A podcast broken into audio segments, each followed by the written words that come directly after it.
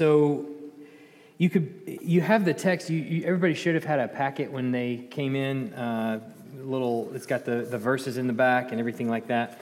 Um, if you haven't been with us before, or if it's been a while, that's okay. We I just want to catch you up on where we have been and what we've been doing. Um, since I got here, we've been taking Wednesday night to really do a kind of a deep dive into the knowledge of God and sort of going through um, in a systematic kind of way all of the things that we know or that are revealed to us, that are given to us in the scriptures about who God is. And so we started way back a little over a year ago um, talking about uh, or actually right at a year, who, who God is, um, what He has done, how He has revealed Himself to us. We started with the scriptures and we, we set them up as inerrant and infallible uh, the Word of God. And so He's given that to us as a means of getting to know who He is. And through the Scriptures, the things that we learn about God is that He has several, He has many attributes, some of which are what we call communicable attributes, things that He gives to us and He shares with us, and other things that are incommunicable attributes, things that He keeps to Himself that are exclusively God's. They don't, they don't belong to us. He's not sharing anything uh, like that with us. He is omnipresent, He is omniscient. We don't get those things, all right? But there are things like love and justice that He does share with us. Those are communicable attributes of God. And without Him sharing those things with us, we wouldn't know anything about Him and nor would we be able to achieve any of these kinds of things. It's all from God, uh, every good and perfect gift. And so then we went into the created world that we uh, see, that we live in, and how God created that. So we took a, a little deep dive into Genesis 1 and 2 and talked about uh, ways of understanding uh, Genesis 1 and 2 and the creation of the world. And then, and then we talked, we spent a good deal of time on his created order, starting with the unseen realm. And so we dealt with angels and demons and all kinds of uh, crazy stuff.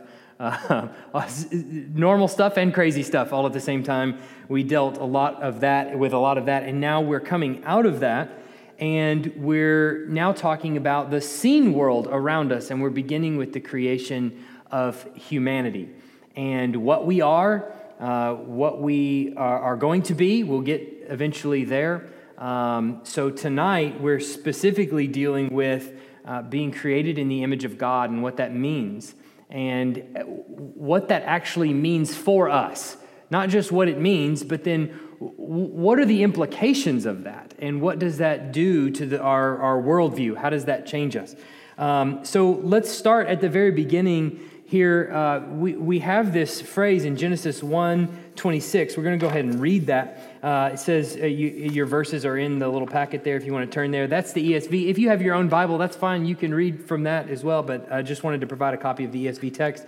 So it says, Then God said, Let us make man in our image, after our likeness, and let them have dominion over the fish of the sea, and over the birds of the heavens, and over the livestock, and over all the earth, and over every creeping thing that creeps on the earth. Now, before we even dive into being created in the image of God, here is this address from God to whom? to, to, to blank. He says, Let us make man in our image. It's plural, right? It's rightly translated plural.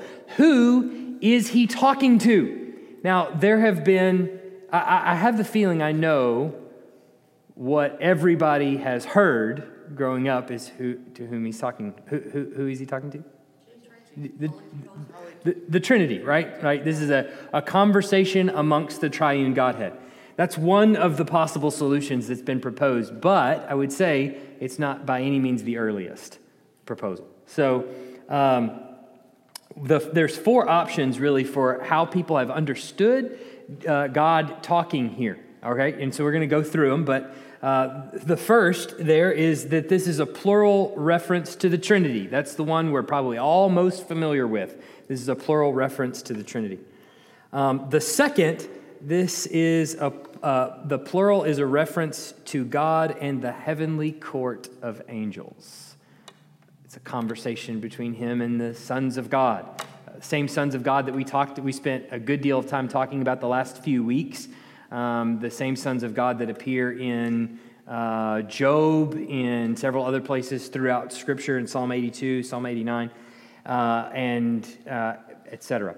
Um, the plural, uh, the third one, the plural is an attempt to avoid the idea of an immediate resemblance of humans to God. All right? So God says, Let us make man in our image, meaning, well, he doesn't mean that we're going to be a carbon copy of God. And so that's, the, that's why he has this conversation. Let us make man in our image. There are more, more than one that kind of we're made after, we're patterned after, is the idea. Um, the fourth is the plural is an expression of deliberation on God's part while setting out to create humankind. Now, that all that being said, three and four, option number three and four, have a modicum of support. Very few people have held these opinions, but they've been proposed. So I thought I'd put them down. Um, but the vast majority of, of people have held to either options number one, option number one, or option number two. Either that this is a conversation amongst the triune Godhead, or that it's a conversation of God and his uh, the sons of God. Now we're going to go into a little bit of why that, that matters. Um, he says, if the plurals of verse 26 refer to the sons of God, then verse 27 makes it abundantly clear that these other Elohim are watching God's creative act of humanity and are in no way, that should be no way, not now way, participating in it. So um, let's read verse 27. I want to show you how this would, if, if, if verse 26 is talking about the sons of God, and that the plural there is the sons of God that he's talking about, then verse 27 is meant to clarify who does the creating act. Look at verse 27. So God created man in his own image. In the image of God, he created him. Male and female, he created them. So, what happens, it would seem, if verse 26 is talking about the sons of God, this council, and he says to his council, Let us make man in our image. It makes clear in verse 27 that still the one doing the creating act is God, not the council, right? Does that make sense? So the council is there sort of watching the scene unfold, if indeed that's who God is talking to. So it's not as though by saying verse 26, oh, he's talking to the council, it's not like saying, well, the council created humanity in any way. That's, that's not what's going on. Those are created beings, and God is turning and now creating, uh, creating humanity. And so they're, they're simply watching the creative act. Now, most Jewish commentators, and virtually all Jewish commentators, take option number two. So understand that what God is doing is speaking to the council, saying, Let us make man in our image. This bled into the church in the early first few centuries, and many of them took what was said, what was said by Jewish commentators as true in the church as well. That that's the common interpretation. However, there were several church fathers. We have the Epistle of Barnabas, and we also have uh, Justin Martyr. Now, neither one of those, just keep this in mind, when I say early church fathers, none of those wrote the words of Scripture, okay? These are people that some of which were discipled by the disciples. They were kind of the next generation following the apostles. They wrote tons of commentary on Scripture, which is really helpful because from whom did they learn? They learned from the apostles. So we have enough of the New Testament in the church fathers that we could reproduce 99% of the New Testament without having one word of the actual New Testament because of how much of the New Testament they copied down. So the church fathers, um, the Epistle of Barnabas, Justin Martyr, both of which prefer option number one, that what God is doing is speaking in amongst the triune Godhead. And he's saying, Let us make man in our image. Um, now, if option two is true, if he's speaking to the council, the sons of God, and he turns to uh, then create humanity, this creates some problems in the text, if that's the opinion you take. Because um, it, it says, uh, it, well, let me fill in the blank here. It creates uh, some problems for what it means to be made in the image of God. The first thing is are the angels made in the image of God? Right? That's one question that we have. Humanity potentially would not be the only thing made in the image of God. That's still potentially true, whether that's what that means or not, but that would be what that means, right? That it the angels would be made in the image of God. Um, another is verse 27. When you look at verse 27, he says, uh, So God created man in whose image? Singular, his image. Now, we talked about over the last couple of weeks that the word God that's being used there, the word for God is what word? Elohim, which is plural, is a plural form of the word Elohe. So Elohim. So you could say, okay, well, it could be gods, right? In the image of gods, he created them. But look at verse 27. It says, God created man in singular, his image, right? So that tells us that the, when we see God appear in the next phrase, that that is also a singular person that it's referring to and not uh, gods. Go ahead, David. So in 27, those two God words are Elohim or Elohim? They're Elohim. Elohim. Yeah, they're Elohim. Yeah. That's right. Yeah, that's right. The, con, the, the, the uh, pronouns that are used in the rest of the verse give us a pointer that that is referring to a singular God and not gods. Yeah. So that, that would be one problem that you would have to overcome. Just one second, Doug. Uh, that you would have to overcome is, uh, is, uh, is, is that there's singular pronouns used, and it would seem that the most natural translation then would be in the image of God, He created them. So are they all of a sudden not created in the image of the councils, even though He said, let us? That would be one, hurt, one hurdle that you would have to overcome. Yeah. Doug. In other parts of the scripture, it says that Jesus created the, involved in creation. Yes. So, uh, all things were created through him. When we're talking about God here, it's implying that it's not just God the Father, it's God the Son. And, and God the Holy Spirit also is involved. Yes, absolutely. So um, l- let me be clear here. If you took option number two, which is that he's talking to the divine council when he says this, uh, that doesn't negate the doctrine of the Trinity by any stretch of the imagination. It's just commenting or asking, is this verse specifically Trinitarian? Is that what's implied in the verse, that this is a Trinitarian verse? And some would say, no, I don't think so, and some would say yes. Now, the people that say, um, that say yes, that say this is this he's talking to the divine council, why would they be why would humanity be made in the image of the divine council of the sons of God? Right? That's a that's a good question. Why, why would God need to turn to the divine council and say, I want to make humanity in our image, our collective image? Why? What purpose would that serve? I think the answer is actually in um, the, the passage itself. So, what it means to actually be made in the image of God. We have to ask that question what does it mean to be made in the image of God? And so there's also been many ideas. We're not short of ideas on what it means to be made in the image of God. So lots of ideas have been proposed. I've listed the most prominent ones down there for you in that, that first point under that question. Um, one is intelligence, that we're thinking beings um, that we have reasoning ability, that we have emotions, that we have the ability to communicate with God. There's a dialogue there, that we're self aware, we're sentient, that there's, uh, we have language and communication ability. We, uh, there is the presence in us of a soul and a spirit, or both. Um, we have a conscience. And then last, we have dominion over the earth.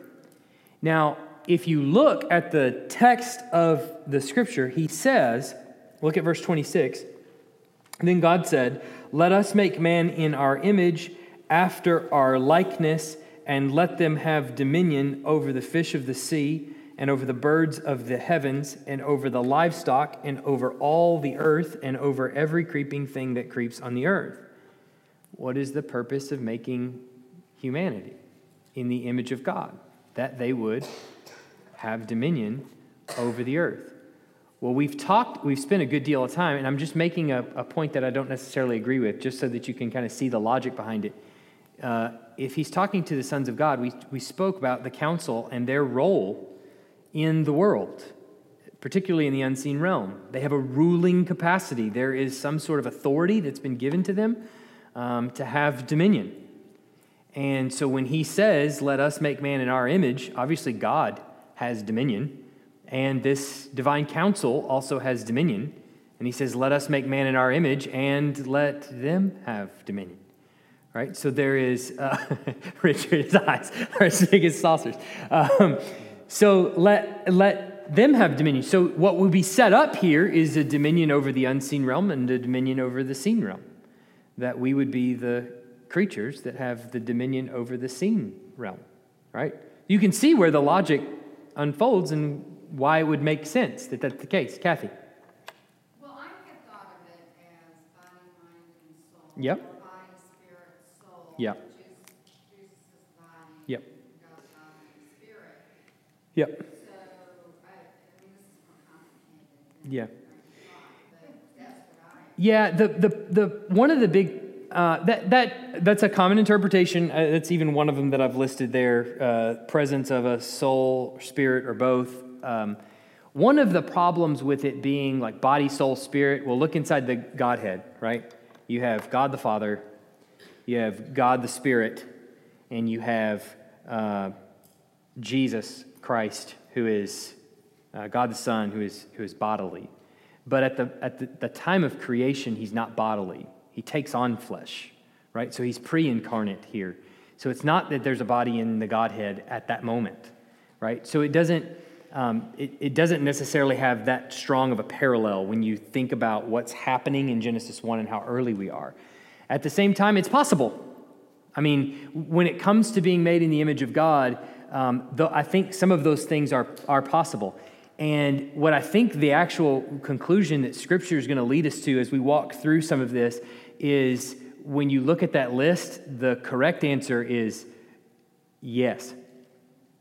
We don't need to take one and say that one, or, or take two and say, well, it's those. But to really look at all of them and say, all of these together make up humanity. Every last one of them makes up humanity. And that has to go into the definition of what it means to be made in the image of God. Um, there's, there's a, I, I think the way, the way that's uh, most helpful to think about this, that there was a, um, being, being made in the, in the image of God comes from this second point here uh, royal kings and pharaohs. That language comes from royal kings and pharaohs of the day who were said to be the image of God.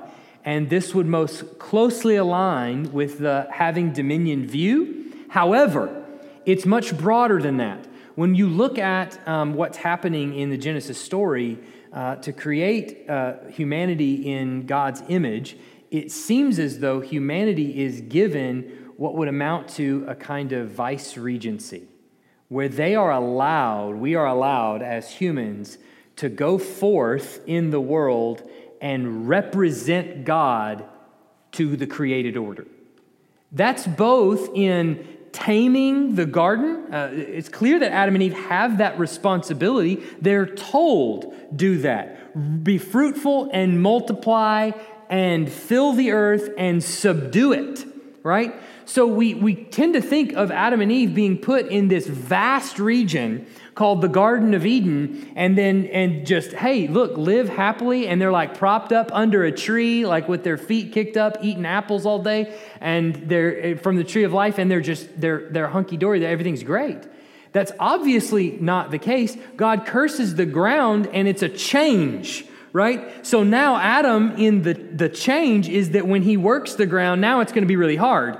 As before, he was still working the ground, but it was easy. Why? Because they're put in a patch of grass that's subdued. And he's basically God saying, uh, take that and multiply it through the rest of the earth. F- finish, right? And so humanity is given this ability as being part of the image of God to be his vice regents, to go forward and, and really image him throughout the rest of the world, be his representative. If you're a vice regent for the king, you speak for the king, you sign documents for the king, you, you, everything you do is in the king's name. If you say it, the king, the king said it. It's the same thing. That obviously makes Genesis 3 a huge problem, doesn't it? Here you are, as the image bearers of God, supposed to go forward and speak for God and do as God does. Here's Adam as the, the or both Adam and Eve as the image bearers. We, we find out much later in the law that there's some unclean animals, right? One of those unclean animals happens to be a serpent, right? So here's Adam and Eve supposed to tame the garden, and Genesis 3, here comes this unclean serpent. And everybody reading that text, that's much later, right? They have the law, they're reading that text going, What is he doing? Talking to a serpent. All right, that's a bad thing. And so here, Adam and Eve is supposed to be the vice regents of God, going forward and being his image, and, well, they take matters into their own hands, don't they? We'll spend more time on that next time. But, um, but so I, I think that makes the most sense that it's, it's not just, it, it is having dominion. In the text, it is having dominion. But there's all kinds of things that go into that that make up what it means to be the image of God. And I think reasoning ability, intelligence, emotions, the ability to communicate with God, self awareness, language, communications ability, the presence of a soul uh, or a spirit or, or perhaps both, um, uh, the conscience, all of those things go into what it means to be made in the image of God. Why wouldn't it? What sorts of tools would you need to go forth and be his image on the earth? Well, I think you would need all of those things, wouldn't you? In one package. Because there might be some animals that have, I'm willing to concede to some of you dog lovers, all right? Or some of you animal lovers. I'm just, I'm willing to concede that the dog is genuinely happy, all right? I'm willing to concede that he has some kind of emotion like that. That's fine, all right? But he doesn't have all of these things, right? Even if he does have happiness or sadness and he's not just trying to get a bacon strip out of you. Even if he does have all of that, uh, he doesn't have all of these things in one package, does he? all of these things are necessary to be the image of God. So I don't necessarily see the, the, the reason why we have to divide them up and pick one. All right? I think all of those are true of humanity, and, and that goes into what it means to be made in the image of God. Go ahead, Doug. If we're image bearers of God, then shouldn't it involve stewardship as well? Hold on to that thought because we're coming to it right at the end of this. It's part of the implications, yeah. Yeah, uh, there, there's some authority, there's dominion, there's stewardship over the, over the, the earth, essentially. Yeah. That's right. There may be parts uh, or, or, snippets of some of these things that other creatures get. Uh, for instance, the ability to communicate. You know, there's monkeys that can do sign language. There's you know parrots that can that can talk and things like that. But those are, I mean, we we recognize those as very very small. We could have a planet full of monkeys and, be, and leave them alone, and they're never going to go to the moon. All right, they're just it's just never going to happen. Okay. Um, when the sons of God heard that they weren't going to have all the dominion they thought they were going to have, but it was going to be given to somebody else, that put that was a juxtaposed position right there. And, going on ever since, right? Well, it's possible. Um, it depends on how you, again, like we go back to the last few weeks, it depends on how you want to read some of those passages.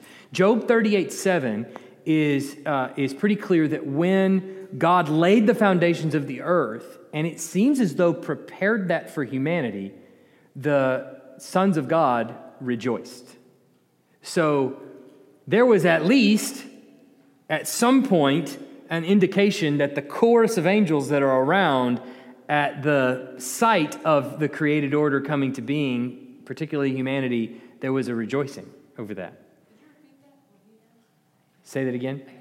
Oh, he said, is it possible that the sons of God, when they see that they aren't the chief image bearers, they aren't the only ones who have dominion over every over creation, that that that's part of the rebellion? And them sort of leading uh, humanity down a, down a dark and twisted path. Some of you, if this is your first time here, you're going, What in the world are they talking about? I get that. So I understand. We podcast this. You might want to go back and listen to the last few weeks. what in the world is going on? Um, but, but it's possible that there's some dominion uh, envy, maybe, uh, that, uh, that, that, could be. I don't know how much that's given to us really in Scripture. And those, those are the kinds of things that I go, hmm, who knows? We'll find out one day. Maybe that's true, maybe it's not. Um, but I think all of those things, regardless of what you think of that, or regardless of how you understand that, it seems like what's happening with humanity is that we've, we, we're going forth as God's representatives to the earth, and we're stewarding creation. We're, we're having dominion and rule and authority over creation, and there are some necessary tools that we need in our toolbox in order to do that, and all of those things go into that. And I think that that most closely aligns with, with kings and pharaohs of the past who were claimed to be made in the image of God. And so th- those are the people that have all the necessary tools to rule over us, and they have things that we don't have, right? Um, so many of these abilities uh, become challenging definitions for what it means to be made in the image of God because some of them exist. We've talked about this in other creatures, and some of them have, uh, have then made the argument that being made in the image of God is all of them together. So um, I think that's probably the most, most likely uh, solution to this, this problem. Um, the repetition of word of the words image and likeness, this next blank in Genesis 5 3, probably indicates a multitude of factors going in to making up the image of God, to being made in the image of God. Uh, we were made in his image and likeness. And then uh, the last point of clarification here is that both sexes, male and female, are made in the image of God. So neither one has exclusive rights to being made in the image of God. Now, how is being made male and female? We know God doesn't have sex, so he doesn't have a, a gender. Though he's referred to as male pronouns, that's not referring to any gender specific things. And so, um, what does it mean then that male and female are made in his image? Well, if you look at the context, it says, uh, male and female, he created them. Verse 28 And God blessed them, and he, God said to them, Be fruitful and multiply and fill the earth and subdue it and have dominion. So there, there's two pieces of it there's the dominion piece, but then that's not the only command that he gives to them. He commands them, Be fruitful and multiply. They're creating in some capacity. They're using materials that he's already given to them, but they're creating. Well, what has he been doing for the last chapter? He's been creating, right? We, we obviously see in Genesis chapter 1, if we see nothing else, a creative God going about his work and creating a, a family, creating children, right? And so that's exactly what he gives to them. The, the, the image that he gives to them is that in being male and female to coming together, they could uh, reproduce, they could be fruitful and multiply and fill the earth. So even though God isn't a sexual being, it's still um, you know, incumbent on us to be fruitful and multiply. So does that make sense? Questions about those things so far? Well, uh, could, well, some people argue that we've already done that. Say again. Some people argue that we've already been fruitful and multiplied and filled the earth. Yeah. And who would those people be, Doug?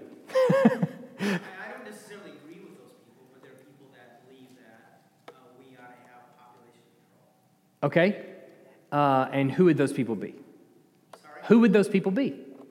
Well, a variety of people that. Where do you think most of that worldview comes from? Sorry? Where do you think most of that worldview comes from?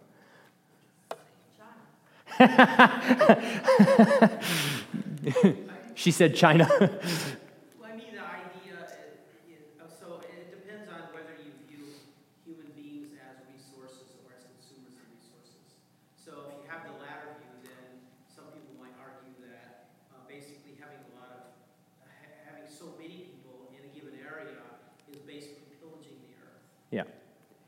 Um, let's go to the implications because I think this is going to address some of those some of those implications.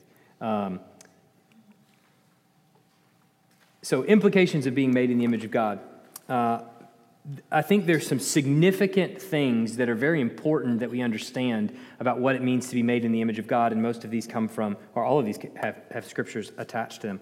Um, first of all, the lives of human beings are of more importance than the life of other living creatures because mankind is made in the image of God. Um, look at the passage Genesis 9 6. Uh, God tells this to Noah uh, after the ark Whoever sheds the blood of man, by man shall his blood be shed, for God made man in his own image. He's setting apart man as different than the rest of creatures. You run over a goat, you owe your neighbor for that goat. You run over a human being, you're on trial for your life, right? There is a difference between running over a goat and killing a man, okay? And that's plainly set out. There's, uh, there's more importance placed on the life of a human being than on the life of other things. That's one massive implication that the scriptures actually give to us. We don't have to work for that one. That one's just that one's free and easy, right? Um, the second one, every man, no matter his eternal destiny, has an inherent dignity on the basis of being made in the image of God. He has an inherent dignity on the basis of his being made in the image of God. James 3 9, um, James is talking about taming the tongue. And he's, he, he's pointing out a, a, a duality that's really bad here. He says, with our, with our tongue, with our mouth, we bless uh, our Lord and Father, and with it we curse people who are made in the likeness of God. So he, he's pointing out that this individual that you're cursing is made in the image of God, and you shouldn't do that. That's a bad thing. You're praising God with the same mouth that you're cursing men. We, we can't do that. He says in the following verses, out of the same mouth come blessing and cursing. Uh, this should not be, right? We can't do this. But the grounding for which you shouldn't curse your neighbor is the fact that he has inherent dignity and value and worth because why? He's made in the image of God. And that extends to all humanity. I think this is one of the, the beautiful pieces of our own Constitution, right? We hold these truths to be self evident that all men are created equal. Um, and that applies to all skin, all, all races and creeds. It doesn't matter what their eternal destiny is. All of all people made in the image of God are have inherent dignity because they're made in the image of God. Yes. Um, next, third one. We are creatures who are morally accountable before God for our actions, and our lives belong to Him. Corresponding to that accountability, we have an inner sense of right and wrong that sets us apart from animals who have little, if any, innate sense of morality or justice, but simply respond to fear of punishment or hope of reward. Look at uh, Romans 1 18 to 20. It says, For the wrath of God is revealed from heaven against all ungodliness and unrighteousness of men, who by their unrighteousness suppress the truth. For what can be known about God is plain to them, because God has shown it to them. For his invisible attributes, namely his eternal power and divine nature, have been clearly perceived ever since the creation of the world in the things that have been made, so they are without excuse. And it, it points to the same uh, the same truth that we're getting at here is that he has revealed himself in some ways to humanity. That there is a there is some there are some attributes of God that should be plainly seen. His invisible attributes, his eternal power. Um, things like that. But then there's another passage in Matthew 22, 19 to 21, where Jesus is asked if they should pay taxes. And it's, I think it's a very interesting passage. Jesus says in Matthew 22, 19, Show me the coin for the tax. And they brought him a denarius. And Jesus said to them, Whose likeness and inscription is this? They said, Caesar's. Then he said to them, Therefore render to Caesar the things that are Caesar's, and to God the things that are God's. Meaning that just like the coin is stamped with Caesar's image, you are stamped with God's image. And so, therefore, if you're rendering to Caesar the coins, you're rendering to God your life because he stamped his image on you. So, therefore, you owe your life to him, right? So, we belong to him, we're responsible, accountable to him for our actions, and he has given us some sense of who he is and right and wrong. Jeff Bell. Um, if we were made with the inner sense of right and wrong, then what happened when Adam and Eve ate from the fruit of knowledge of good and evil? What, ha- what do you mean, what happened? Like, if we already had a knowledge of good and evil, then did we gain more knowledge? Or is there some new knowledge, like of nakedness, that came from that? Um, w- uh, y- yes, I think I can answer to both of those questions. um, there's clearly a knowledge that to eat from the tree is wrong, right? So there's at least that sense that I don't need to break this rule.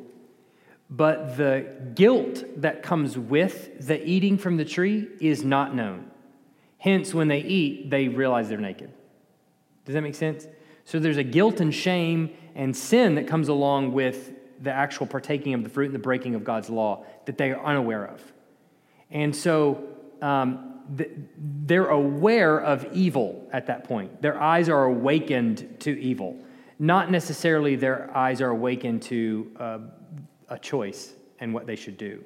Does that make sense? That that's born in.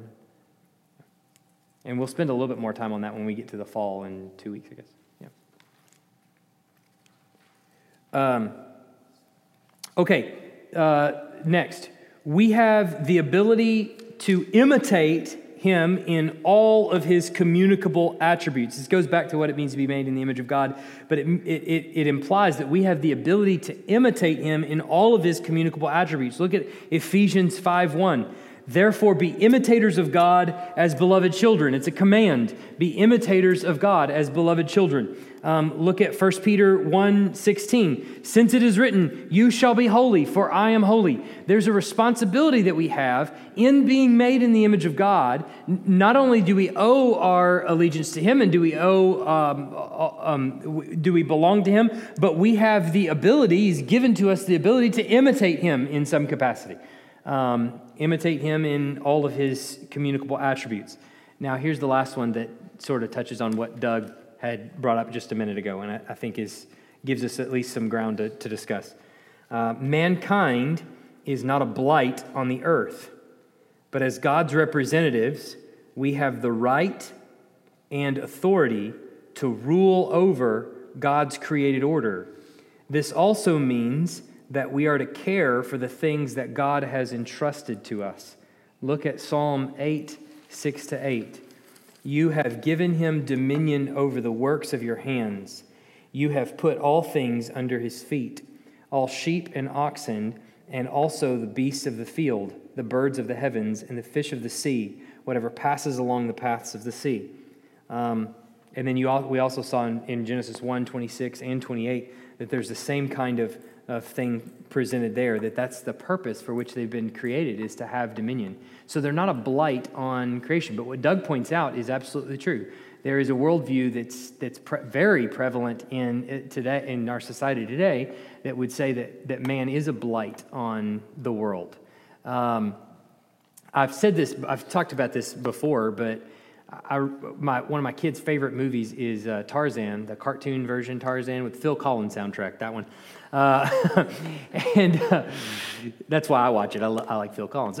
So, but um, but the first song that's on that in that movie says uh, "Paradise." The, the line of the song is "Paradise untouched by man." All right, that, that's the line.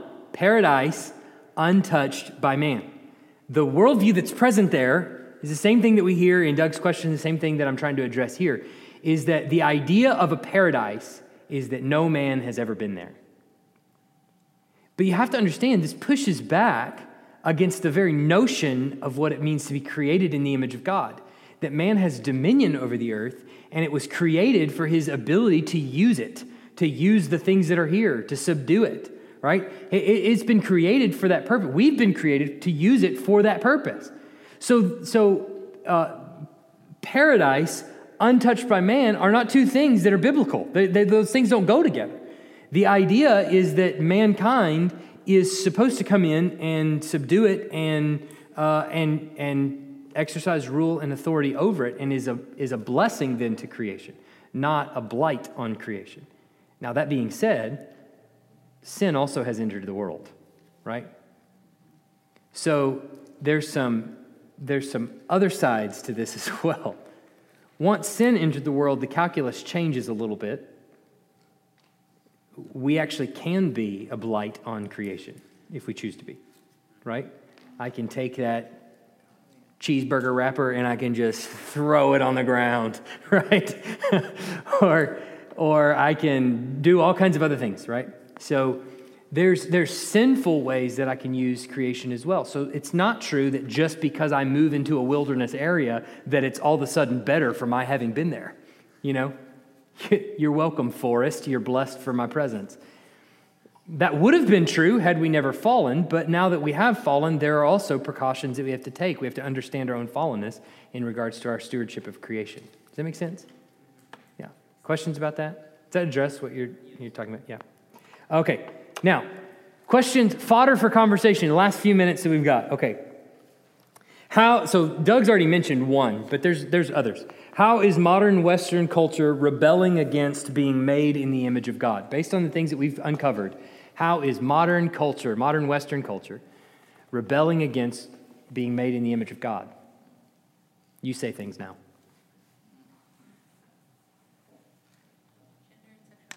Explain. Gender and sexuality was the statement. What, explain. Um, that the predominant, it seems, what's being uh, proclaimed as the predominant belief, at least in our country, is that um, you get to choose what you are, who you are, if you're male or female, and that male and femaleness is defined not by God or anything granted to us, but rather by just what, whatever we feel like that is. Right. So um, she said in gender and sexuality that it seems as though the, the prevalent worldview now, or that's being pushed predominantly in our culture and in Europe, is that, um, that you can choose your own uh, um, gender or gender identity or whatever, whatever the terms are. You, get, you have the privilege of choosing, and it's not assigned to you by God Himself. And that there are many others besides male and female, right? That's another part of that, that process, too. So, one way in which the world around us is pushing back against what it means to be created in the image of God, spelled out plainly in Genesis, is that He created a male and female. And it seems as though in the text, that has intention of being fruitful and multiplying and fill, filling the earth for that purpose. Yeah. Yes, Marilyn. Uh, a woman's uh, right, so called right, to choose to abort her child. How is that pushing back against the image of God, being created in the image of God? Yes.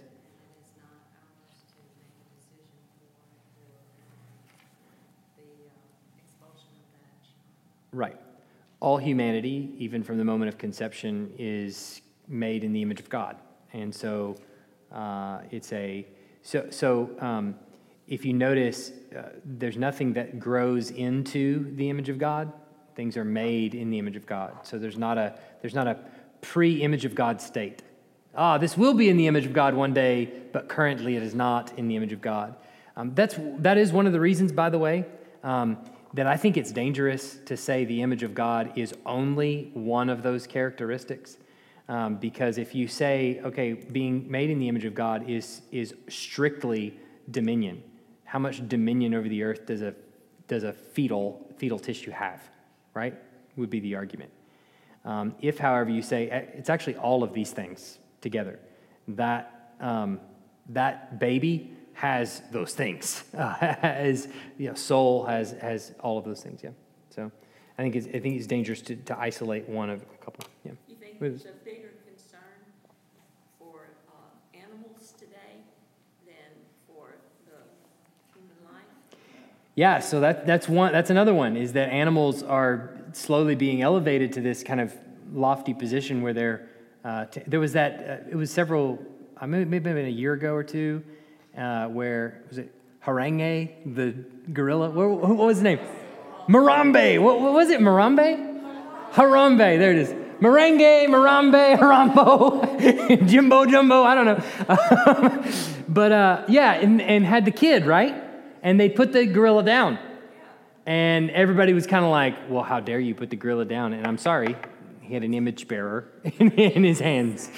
Um, and that gorilla was Cranky old silverback, too. going down. Yeah. It, it was a what? It was a cranky old silverback.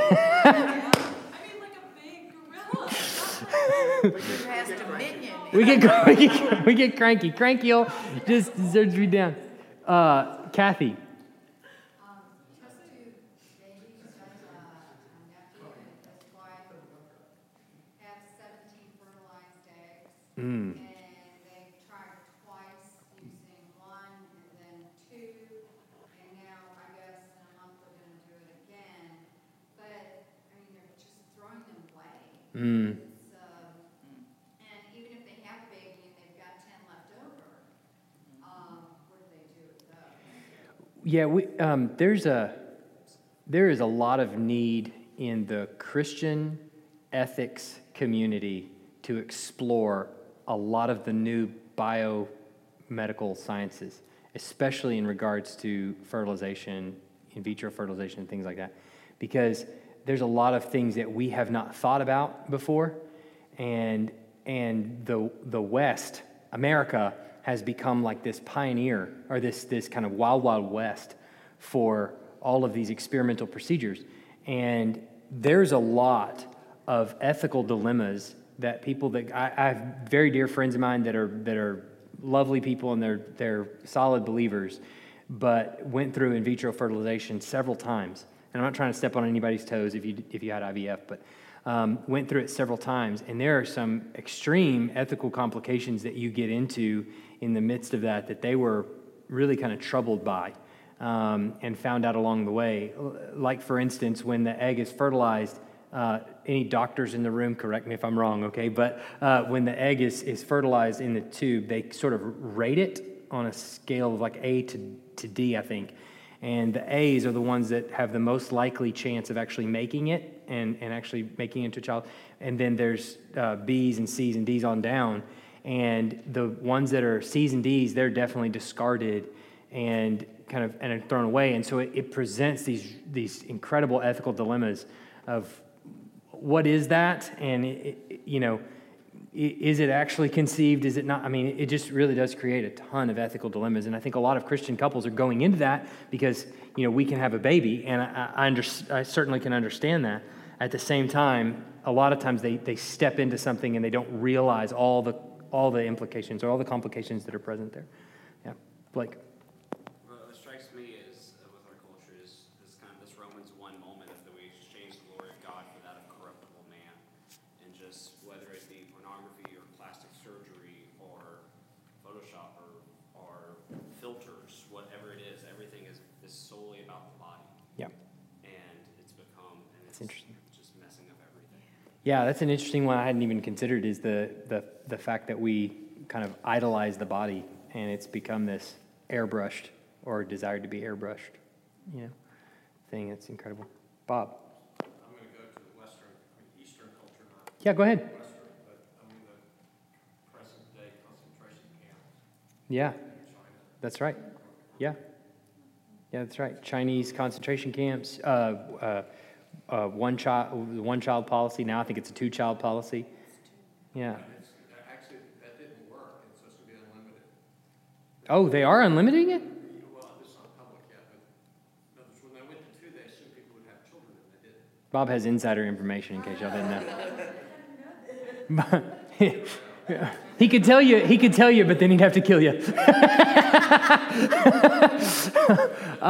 went to two, they, the Chinese said, no, thank you, I'm not gonna have children, because you might change your mind later and come back and kill me, because that's your kid. yeah, Or all kinds of problems. yeah, yeah, But street rumor is they're gonna drop the policy Yeah. Yeah. yeah. It, well, there will be a day of rejoicing when they do drop that policy because it's a, it's a, that is a blight on society. Um, how, how should we think about death with dignity laws?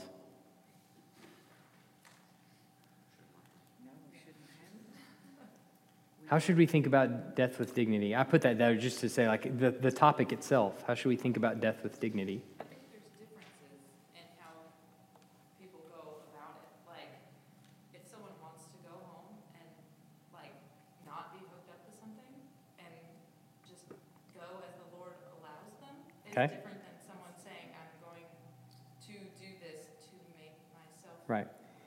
There, there's a conflation, I think, when we talk about death with dignity in the church culture as um, do not resuscitate versus versus what death with dignity actually is. Death with dignity is I've been diagnosed with a terminal illness and I've got four months to live. I'm just going to go to my doctor and have him give me a lethal cocktail and go to sleep peacefully and not have to suffer the pain. Right? Those are, those are two different different processes. Um, the iron lung or the life support and all of those things exist because we're made in the image of God, right?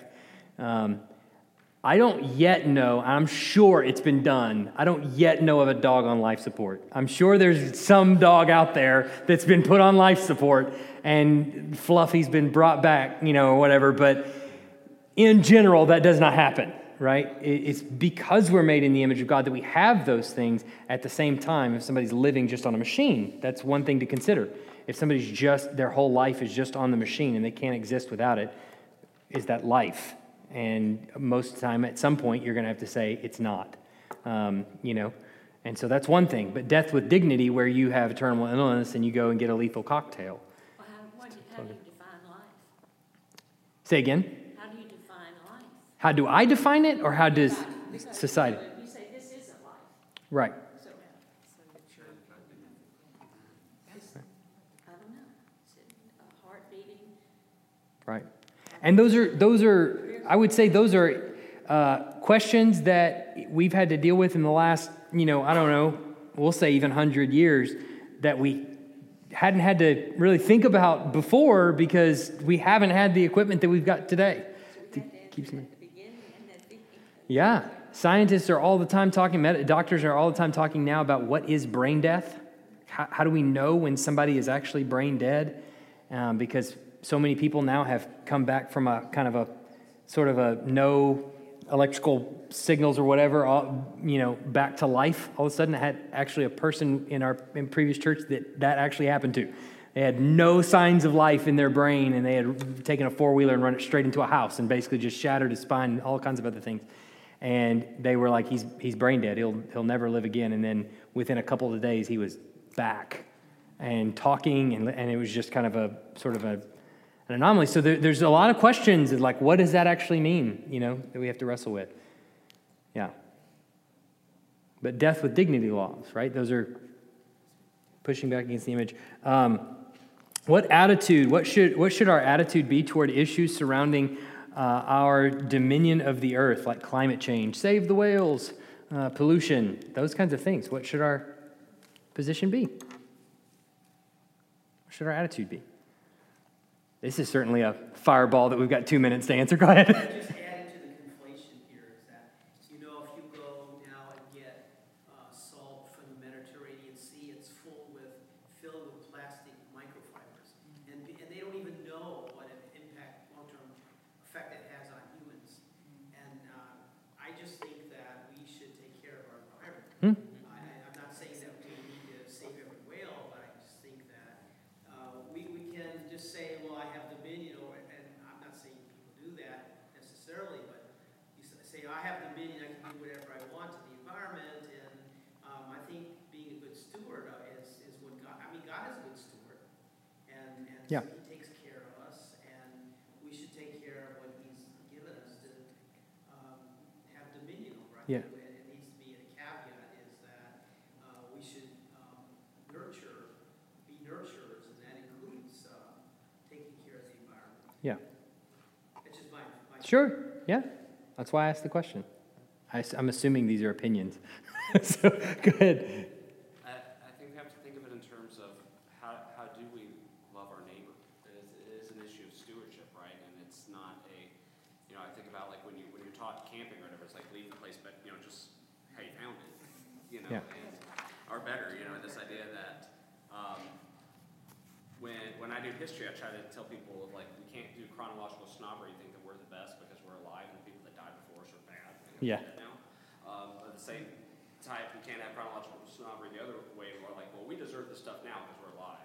Right. Who cares what happens when our kids are, you know, and so That's just right. thinking about, if we frame it in a love your neighbor sort of way, instead of getting into the, oh, what does that mean economically, or what does that mean politically, or this or that? I think we all agree that we should take care of stuff and not be selfish. Yeah. Yeah, Jen. Yeah, so I think we Last hold comment. it in balance of, which is always the hard thing, right? We teeter back and forth, but God doesn't. He's stable and he's secure and he knows exactly what he's doing. But I think we hold it in the balance of like grace and grace towards those who are a little out there on it, we feel like. Yeah. And good stewardship and responsible, right here, responsibility. And then also understanding this is not final. Yeah. Is not eternal. Right. It's not the way it will be Right. forever. Right. So we hold it, I think, in that, in that balance. Yeah. That's right. Go ahead, Bob. Last comment. On the area of pollution, I never really thought much about pollution until spending time in China. Yeah. And I now understand, I mean, people from Beijing and Shanghai, when they come to go to our house, they're just blown away with that stars. They've never seen it. They've never seen the stars before. And and so, I mean, it is have consequences in their atheistic foundation. Yeah. That's a direct consequence of that. Yeah. I mean, when you, if you're over there for a little bit of time, you, when you blow your nose, it's different. Like, just, just saying, there's, there's stuff floating in the air, all right? it's, it's, uh, it, it's, it's crazy. So, yes. Yeah, it's a great visual. Let's end on that, all right? Uh, all right, thanks for being here tonight. I don't pretend to have solved all of the issues that are there, but you can see, even with just the questions, there are lots of things to consider when it comes to being made in the image of God, what that means for me, how am I being an image bearer of God as I go into the world around me. I mean, it's a, it's, it's a big issue. Um, next week is our um, members meeting, and then the week after that will be uh, the last meeting for two weeks. I'll be out of the country after that. So, uh, so it'll be family, uh, sorry, members meeting, then Bible study the following week, and then I'll be out of the country for two weeks. All right. So let's pray, and then we'll go. Heavenly Father, we're grateful for a time to be together and just think deeply about the scriptures and what they mean and what impact they have on our life. And, um, and, and, and Lord, how great it is that we're, we're made in your image and you care for us as our creator, that you call us to yourself, that you even desire a relationship with us, that you care about us, um, that you tell us to cast our cares on you because you care for us.